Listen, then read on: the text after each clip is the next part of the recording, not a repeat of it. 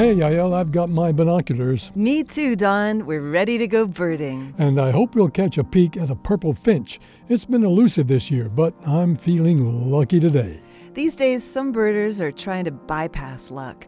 They're attracting elusive birds with playback apps that identify, record, and mimic the sounds and signals of thousands of species of birds. Birdsong apps were designed for field use, but mostly to help birders learn particular songs, not attract birds. Throughout the year, birds need to strike a balance between gathering resources and expending them while foraging or nesting.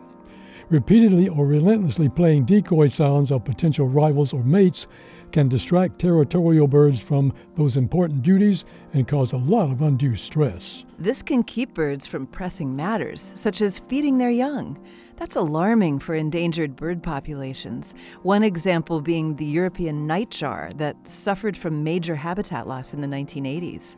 The Dorset Wildlife Trust warns that repeated playback from bird apps can confuse nightjars and other birds in their busy breeding seasons and waste time better spent mating and nesting. But some researchers say that excessive caution is premature and point out that there are more pressing threats that birds face, such as habitat loss and invasive species.